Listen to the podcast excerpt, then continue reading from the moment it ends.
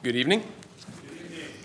Uh, tonight we will be taking a look at a, uh, at a topic that might not stand out to most people when reading through the Bible, and that is the, the symbolism we find in the way that fire is presented in the Bible. Um,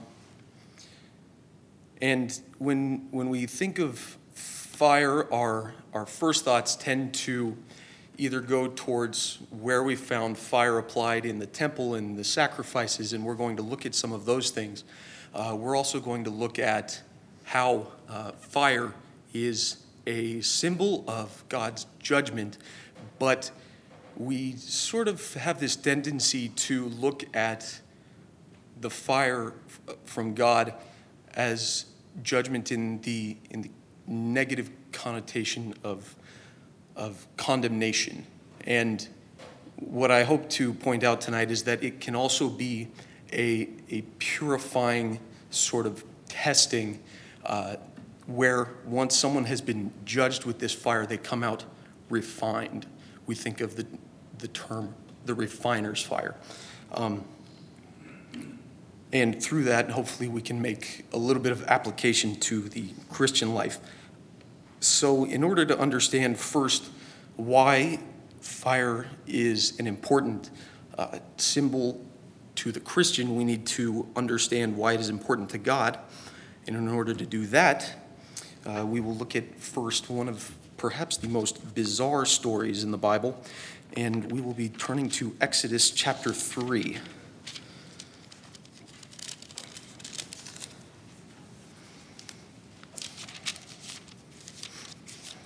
And in Exodus chapter 3, we find the familiar, although sometimes underplayed, uh, story of the burning bush that, that Moses encounters. And we will begin reading in verse 1. Now Moses kept the flock of Jethro, his father in law, the priest of Midian, and he led the flock to the backside of the desert and came to the mountain of God, even to Horeb.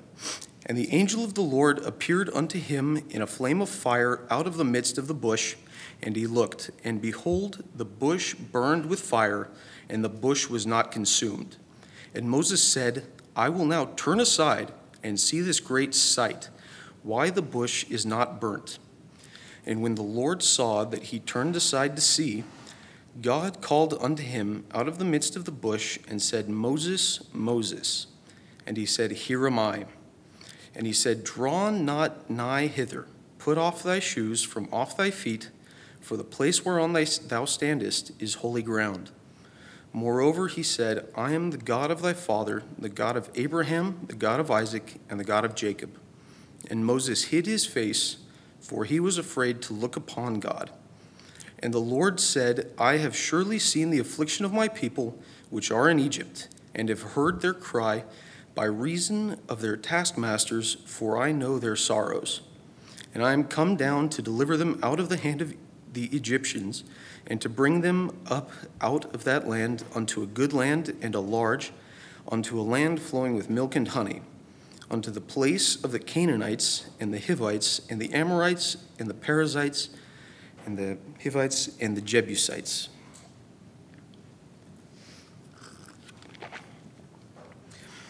So, the, the first thing that we notice is that the, the angel of the Lord, or as, as we uh, recognize him, the pre incarnate Christ, and we see evidence for this in verse 6, uh, he, he appears as a flame in the bush, but the bush is not consumed.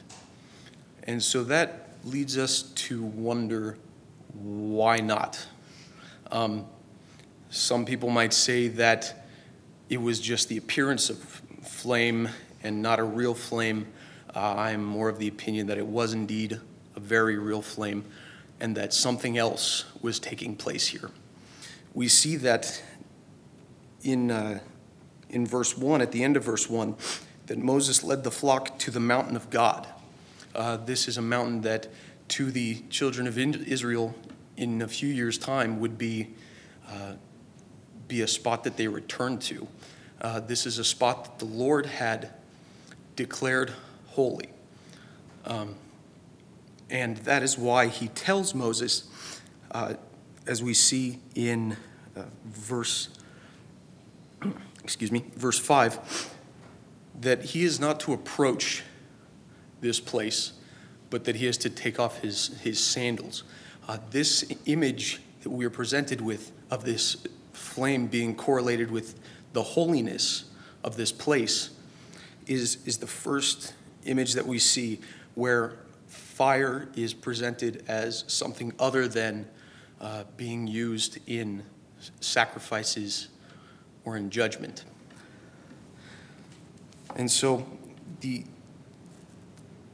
this idea that God's holiness is expressed in fire also leads us to see that anything that is not holy would then be consumed.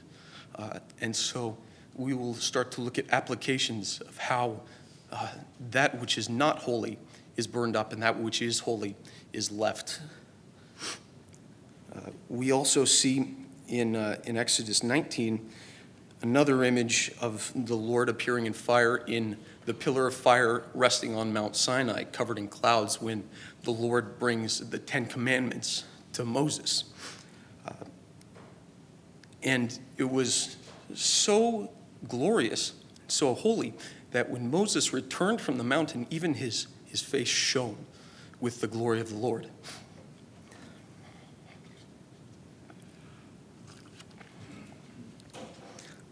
And so, this, this instance where the Ten Commandments is given is also where we see the not just the condemnation of the wicked in, in flame, but also the presentation of the Lord's righteous judgment through fire. His holiness comes down as fire, and in his state, he presents to the people the law. The, the law whereby they will all know what God now expects of them and how God will judge them, leaving them without excuse when they trespass against Him. And the final image that we see where the Lord descends as fire is when the pillar of fire rested over the tabernacle by night and the cloud by day. And so, what this also shows us is that this pillar of fire of God's holiness was a symbol to all those who saw the children of Israel in the desert as a distinct, a separate, a set apart, or as we see it in the Bible, a sanctified people. This fire also sanctified the children of Israel. It put them in a position where they could not forget that God was in their very midst. And we also find that God has chosen fire as his, his method of worship. We, we mentioned briefly that fire is used in sacrifices, and that's one of the most common ways that we see fire in, in the Bible.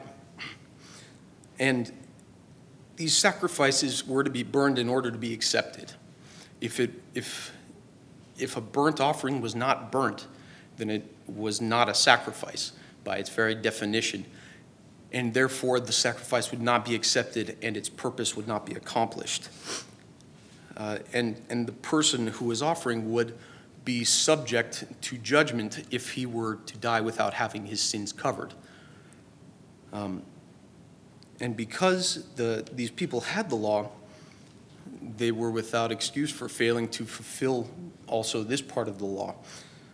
Uh, we read in Leviticus uh, chapter 6, if you'll turn there.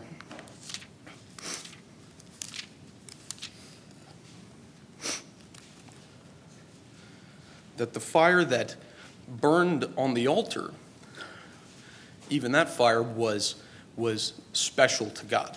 It was not to be uh, mixed with fire from outside the camp, but was to burn continuously. We'll read in verse 12 of Leviticus chapter 6. And the fire upon the altar shall be burning in it, it shall not be put out, and the priest shall burn wood on it every morning, and lay the burnt offering in order upon it, and he shall burn thereof the fat of the peace offerings. And the fire shall ever be burning upon the altar, it shall not go out. So, this fire that was on the altar, we see that its, its continual burning is a symbol to us of God's perpetual holiness. The perpetual fire on the altar is a perpetual holiness. That fire was holy, it was separate and set apart for a specific purpose. And those purposes were to offer sacrifices and to burn incense, which we also find in Leviticus 16 that this incense that was burned the way that God intended it was a sweet smelling savor, but only when it was burned according to, to God's ways. And we'll look at an example where that was not the case in a little bit. We also find that fire was used in rituals outside of the sacrifices. The, the Passover lamb we read about in Exodus 12 was not to be boiled, it was not to be eaten raw. The only way that the angel of death would pass over a house in Egypt was if that lamb were burnt. The, the lamb had to be um, burnt, and, and again, we see that this is an, an image of cleansing and of separation. Uh, this distinct way that the animal was to be prepared was to show the Israelites that there is a distinction between them and the Egyptians and those around them. We also find in Leviticus chapter 13 regarding leprosy that the clothes of a man who became a leper were to be burned. Um, the, the, the illness of leprosy is a symbol to us of sin. Um, we see that very clearly uh, throughout the Bible, both Old and New Testament, and that's why it's such a, a big deal when Jesus heals the lepers in the New Testament, in the Gospels. And this, this utter defiling that occurred in the body when leprosy was contracted was so severe that the person had to be put out of the camp lest they defile the camp. Even his clothes had to be burnt because they could not be reused.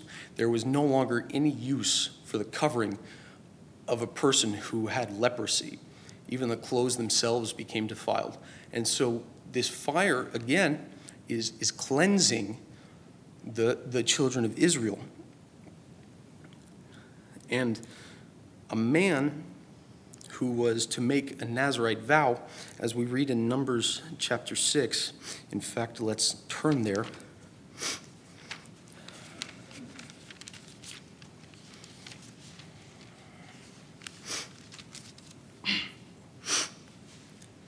Numbers chapter 6, and we'll begin reading in verse 13 regarding uh, one who was taking a Nazarite vow. And this is the law of the Nazarite.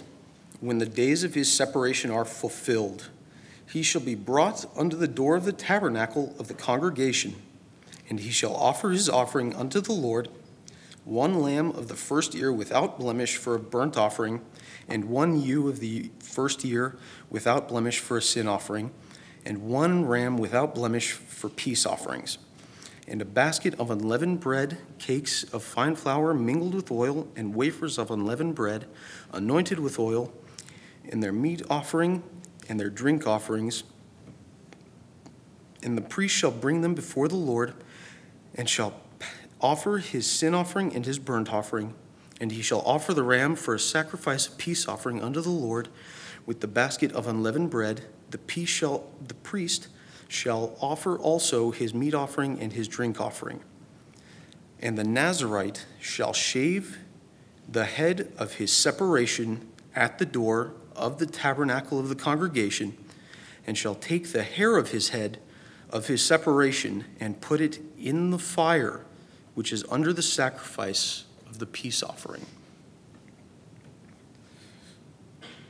So, the idea of a person taking a Nazarite vow was a willing gesture by an individual to commit their life wholly to the worship of the Lord for a predetermined amount of time.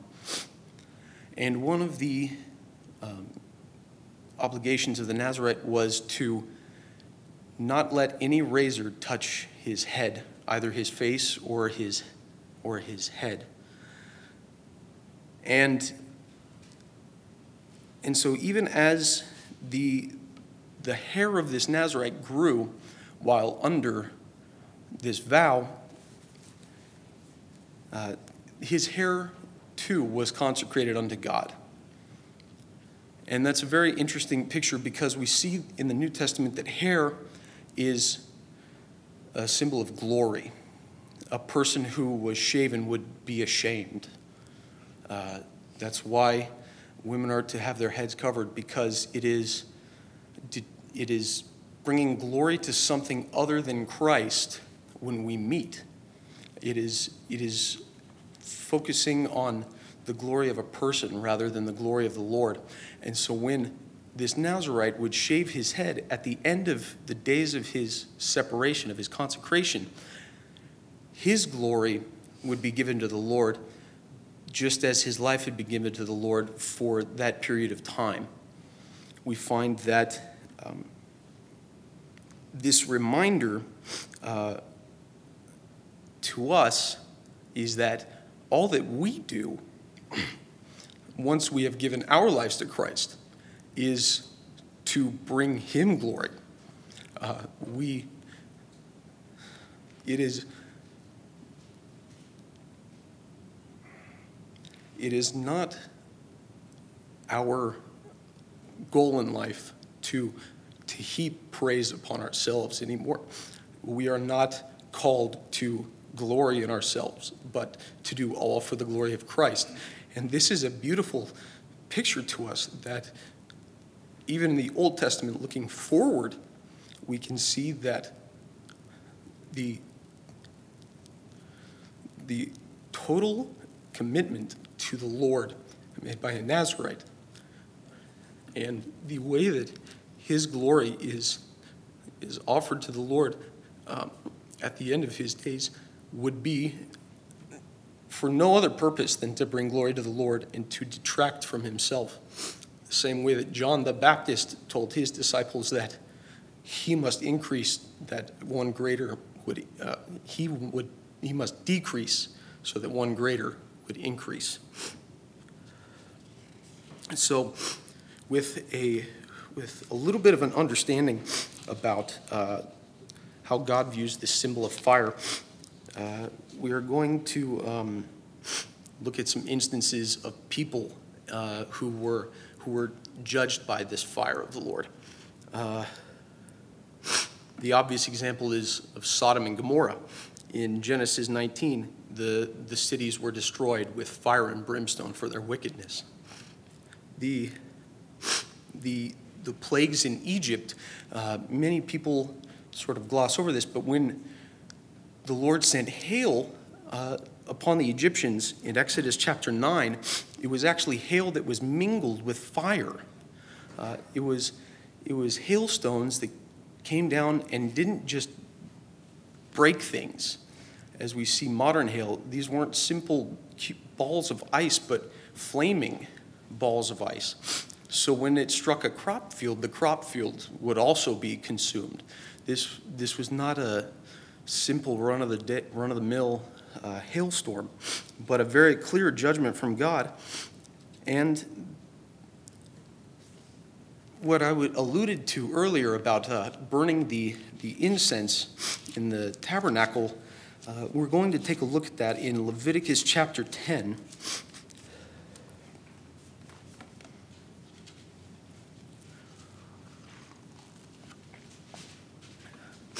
With the very familiar story of Aaron's sons, Nadab and Abihu, who, who did not bring in the fire from off the altar to offer incense, but brought in strange fire. Reading from verse 1 And Nadab and Abihu, the sons of Aaron, took either of them his censer and put fire thereon, and put incense thereon, and offered strange fire before the Lord, which he commanded them not. And there went out fire from the Lord and devoured them, and they died before the Lord. Then Moses said unto Aaron, This is it that the Lord spake, saying, I will be sanctified in them that come near to me, and before all the people I will be glorified. And Aaron held his peace. And Moses called Mishael and Elzaphan, the sons of Uzziel, the uncle of Aaron, and said unto them, Come near, carry your brethren from before the sanctuary out of the camp. So they went near and carried them on their coats out of the camp, as Moses had said. And Moses said unto Aaron and unto Eleazar and unto Ithamar his sons, Uncover not your heads, neither rend your clothes, lest ye die and lest wrath come upon all the people, but let your brethren, the whole house of Israel, beware, bewail the burning which the Lord hath kindled. And ye shall not go out from the door of the tabernacle of the congregation, lest ye die. For the anointing oil of the Lord is upon you. And they did according to the word of Moses. And the Lord spake unto Aaron, saying, Do not drink wine nor strong drink thou nor thy sons with thee, when ye go into the tabernacle of the congregation, lest ye die. It shall be a statute forever throughout your generations, and that ye may have put difference between holy and unholy, and between clean and unclean. Uh, there is much speculation about why Nadab and Abihu brought strange fire into the tabernacle. Uh, some people think that they let the fire go out on the altar. Uh, some people think that they, out of pride, thought that they could come willy nilly before the Lord with, with fire from wherever. And uh, in much the same way that Cain came to the Lord in Genesis with an offering that was not as the Lord had commanded him. Um, but uh, I tend to think that the, the first scenario is more likely that they let the fire go out because we, we do read in verse 9 uh, this interesting incident that uh, they are that the priests are commanded not to drink wine nor strong drink when they enter the, the tabernacle of the congregation. Uh, I think that this is a direct result of this situation that uh, if if you were to show up to work drunk, then you were probably partying the night before. And if you were partying the night before instead of tending the fire, then the fire probably went out. But, um, but I think that this, whether that's the, the, what really happened or not, I think that this is a relevant application uh, for us because uh, we see that the Lord would not allow his holy place to be defiled. Um, and we see through the use of fire to judge Nadab and Abihu, we see his holiness and his righteous judgment. We see that he would uh, not allow something that was not as he had commanded it to be done in service to him uh, by bringing in strange fire. And we see that uh, no one dared to uh, say to God that he had been unjust in slaying these two men. There was, there was no argument from even Aaron, his father, uh, in saying that, that what his boys had done should have been accepted. He was able to recognize what was holy and what was unholy what was clean and what was unclean. And he was told to make sure that the rest of the priests stayed that way, that they knew that difference. We see in verse 10.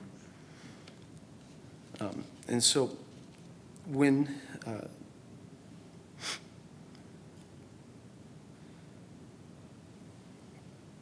and so whether, whether Nadab and Abihu knew it or not, they were attempting to replace God's judgment with their own as well seeing fire as a type of judgment if, if it is God's fire that is to be used in burning the incense, and that is a symbol of his judgment, then the way that he judges is, is a way that he portrays his glory.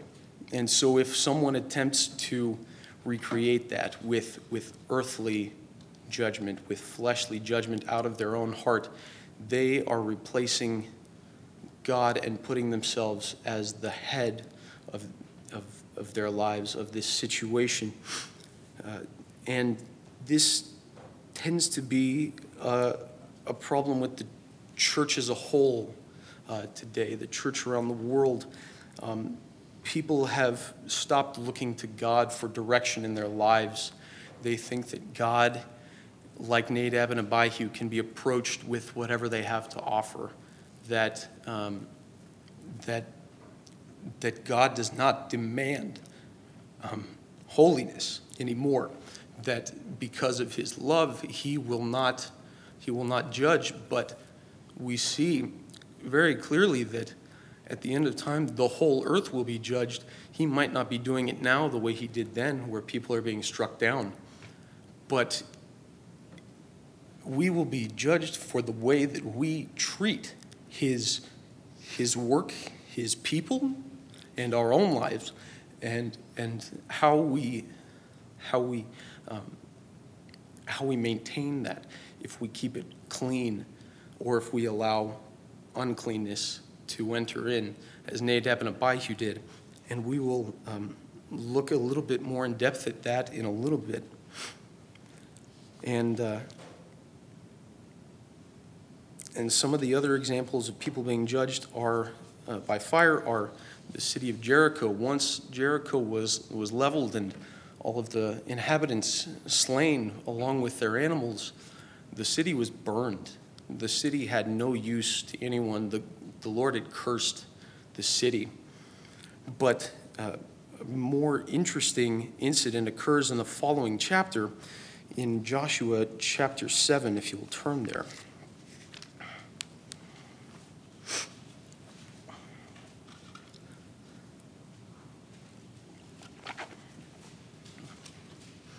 In Joshua 7, we find the, the story of when the Israelites attempt to take Ai, the, the city after Jericho, and they find themselves defeated. And what we, uh, what we see here is the conversation between Joshua and the Lord as to why the children of Israel, excuse me, were, were defeated. We will begin reading in verse 10 of Joshua chapter 7. And the Lord said unto Joshua, Get thee up, wherefore liest thou thus upon thy face? Israel hath sinned, and they have also transgressed my covenant, which I commanded them. For they have been ever taken of the accursed thing, for they have even taken of the accursed thing, excuse me, and have also stolen and dissembled also, and they have put it even among their own stuff. Therefore, the children of Israel could not stand before their enemies, but turned their backs before their enemies, because they were acute, uh, accursed. Neither will I be with you any more, except ye destroy the accursed from among you. Up, sanctify the people, and say, Sanctify yourselves against tomorrow. For thus saith the Lord God of Israel There is an accursed thing in the midst of thee O Israel, thou canst not stand before thine enemies until ye take away the accursed thing from among you. In the morning, therefore, ye shall be, ye shall be brought according to your tribes, and it shall be that the tribes which the Lord taketh shall come according of the families thereof, and the family which the Lord shall take shall come by households, and the household which the Lord shall take shall come man by man. And we will skip down to verse 24. And Joshua and all Israel with him took Achan the son of Zerah, the silver and the garment, and the wedge of gold, and his sons, and his daughters, and his oxen, and his asses, and his sheep, and his tent, and all that he had, and they brought them unto the valley of Achor. And Joshua said, Why hast thou troubled us? The Lord shall trouble thee this day. And all Israel stoned him with stones and burned them with fire after they had stoned them with stones. Uh, we read in verse 13 that we are brought back to sanctification, the idea of being set apart and separate, separated for a purpose.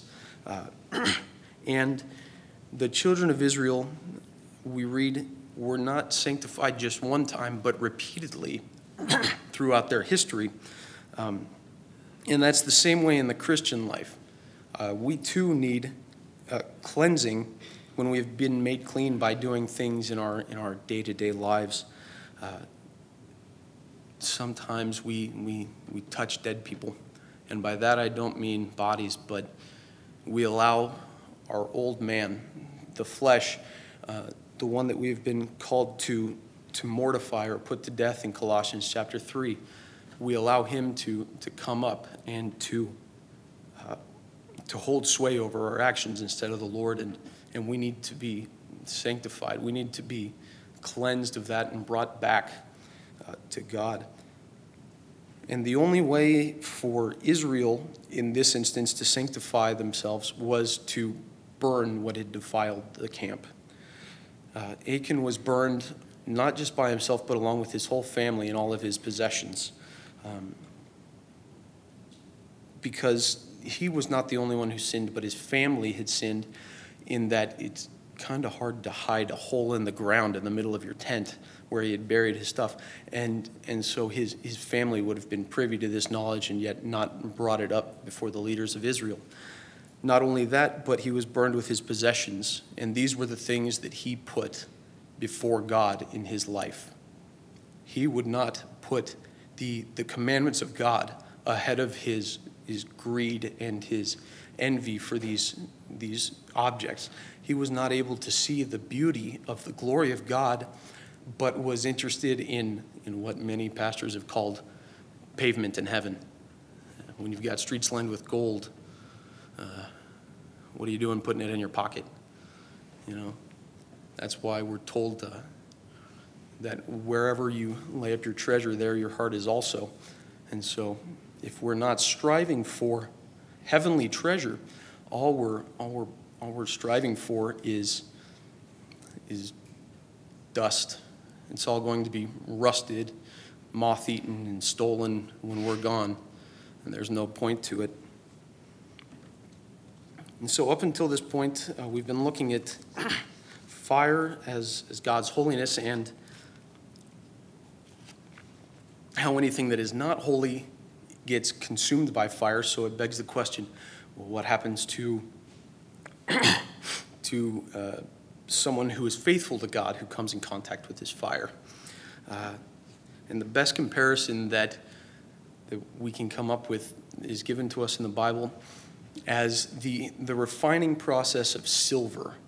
Uh, silver, when it is mined, it does not come out of the ground as the shiny substance that you see your forks and spoons made out of, but it is, it is a very dirty, raw material.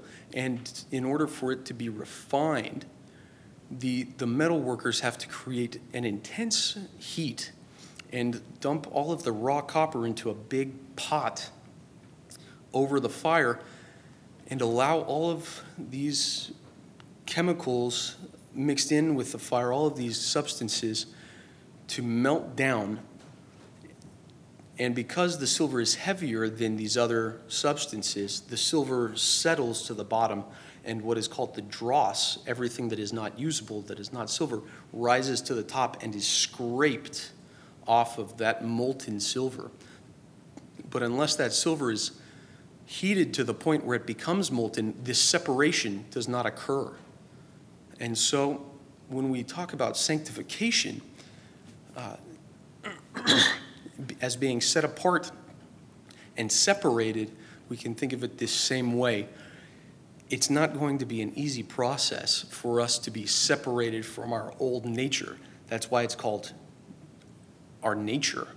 It is within us to, to act this way according to our own desires and not according to the will of God. Um, and so, these, these people that we are going to examine faced uh, very trying times in order for them to, to get to the point where they were refined and ready for the master craftsman to have a, a material that he could actually use. So the first one we, we might think about is not necessarily directly affected by fire, but when we think about Abraham being asked to sacrifice his son Isaac in Genesis chapter 2, the Lord tells him to take fire and fuel, but no sacrifice. Obviously, because his son Isaac was to be the sacrifice.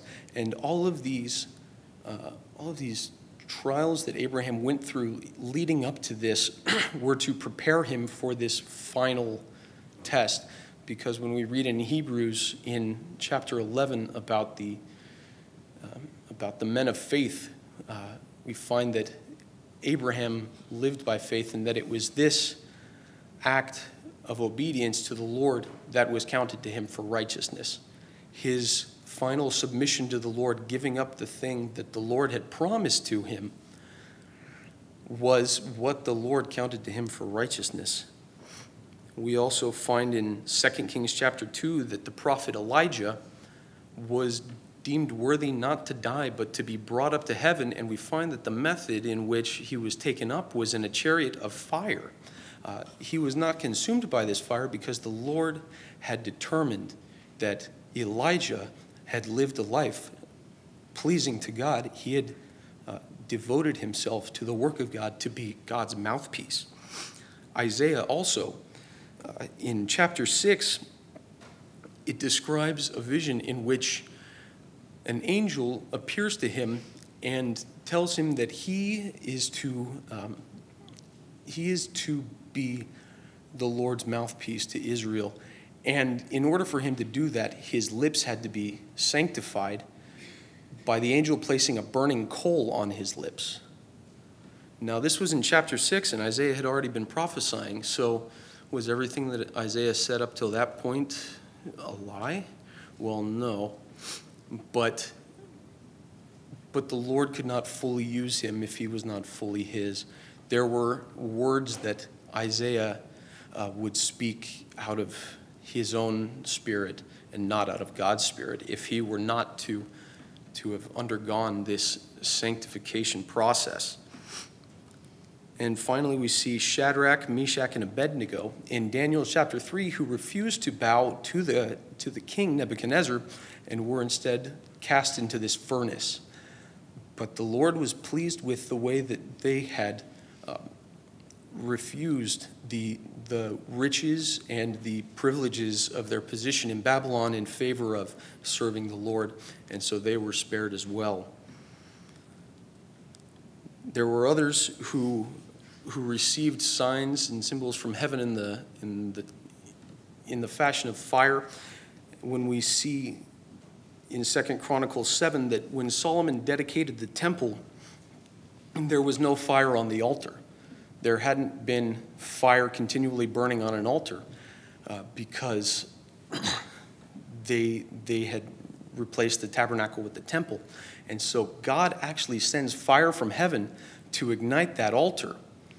And it is a symbol of his acceptance of the, the offering that Solomon has made to God in the form of this temple. Elijah also, when he challenges the prophet of Baal in 1 Kings 18, the fire from God comes down and consumes not only the sacrifice, but the altar as well that had been soaked in water.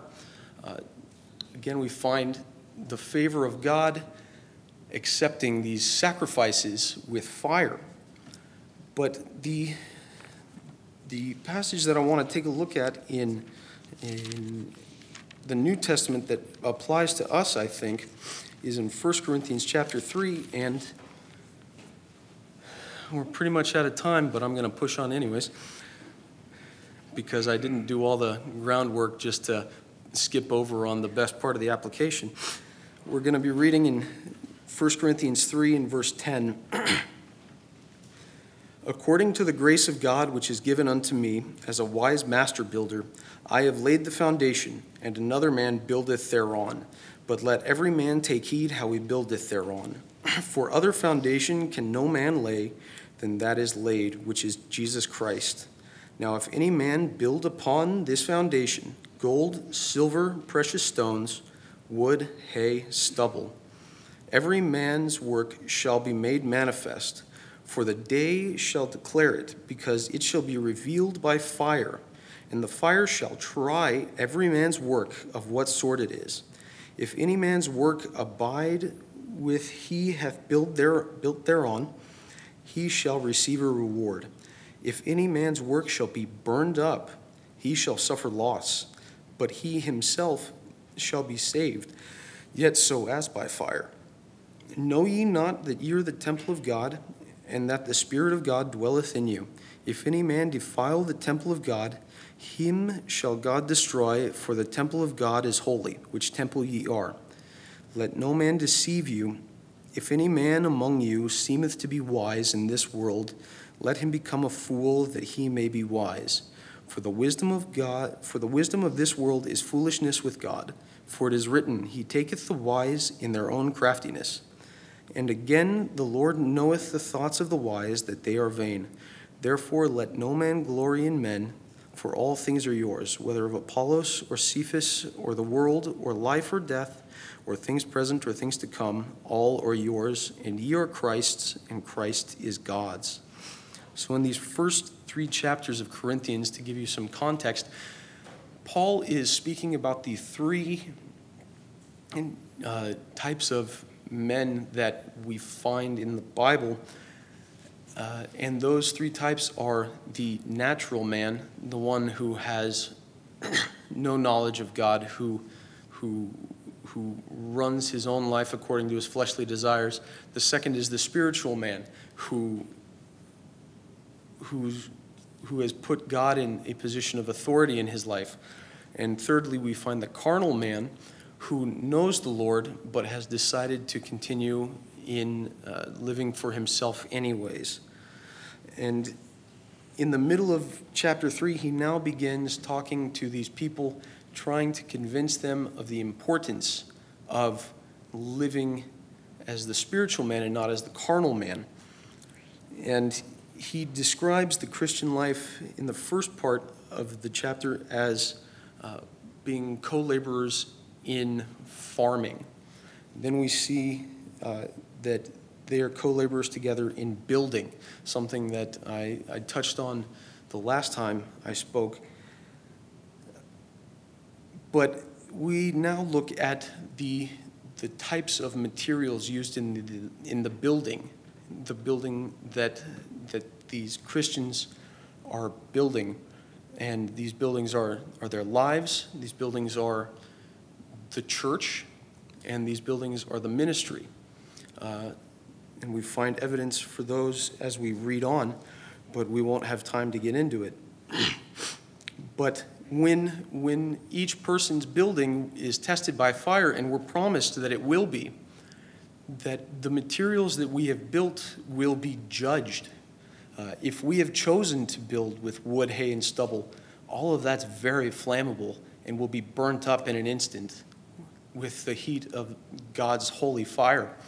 But the, the, the gold, silver, and precious stones will be further refined. They will be honed by the heat of that fire, and the impurities will be burned off. And so, if we are going through a, a time of, of testing and we are finding ourselves hurting, we are finding ourselves being pushed to a limit that we weren't sure that we could be pushed to, then it says that um, in verse in verse uh, 15 if any man's work shall be burned he shall suffer loss.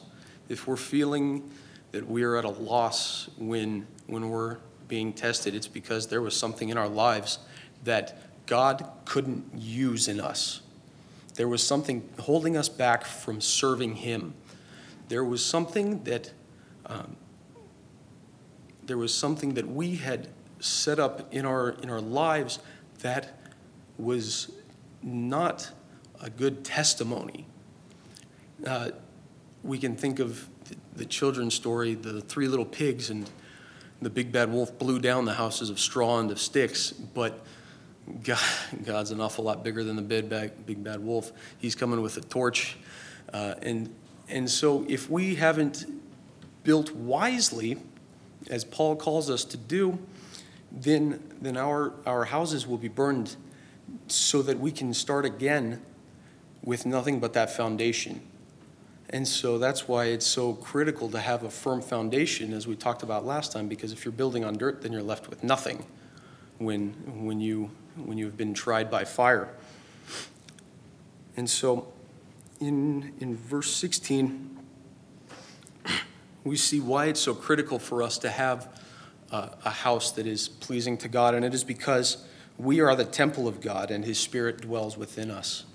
That's why it's so critical for us not to defile this temple, lest we, lest we face the fire. And, and so it's, it's, not a, it's not a secret thing when we, when we face the fire of the Lord's testing. There are different compounds that burn very differently. If, if you take a piece of wood that still has the bark and the sap in it, you're going to get a fire that's very smoky, but not very hot if you take a piece of magnesium and you can actually light it on fire, you'll get a flame that will actually blind you. If you hold a piece of copper in a fire, you actually get a flame that's green. And certain, and certain chemicals burn hotter. They burn with different color, with different cleanliness. If you burn pure rubbing alcohol, the flame is actually invisible. Uh, that's why it's so dangerous because you might not even know that you're being burned if if you get an alcohol burn. Uh, they make sure in chemistry class that you're very careful. And so there are different indicators that are thrown up when we're, when we're facing this testing. The way that we react to this will also show. There might be, there might be symbols in our lives where there's a very dirty fire. Everyone can see the smoke billowing up. That means there's a lot of impurity in whatever's being burned. If there's a very bright, very hot, clean fire, then there's a refining process going on where what is being burned up is actually being purified. And so all of these things are, are hopefully applicable to you in some way as you, as you go through your uh, Christian life. And I hope that uh, you can see these testings in your life, and that, as Paul puts it to Timothy, that you will recognize that these things are being done to you, that, that you may be perfect, thoroughly furnished unto all good works. And that is our ultimate goal to, to be able to live a life where we will bring glory to the Lord. With that, let's pray. Dear Heavenly Father, we thank you once again for your word, whereby we might know your uh, character. We pray, Lord, that we would live our lives in a manner that is pleasing to you. And we pray that we would seek to be, to be set apart and to cleanse our lives from all unrighteousness uh, by your power.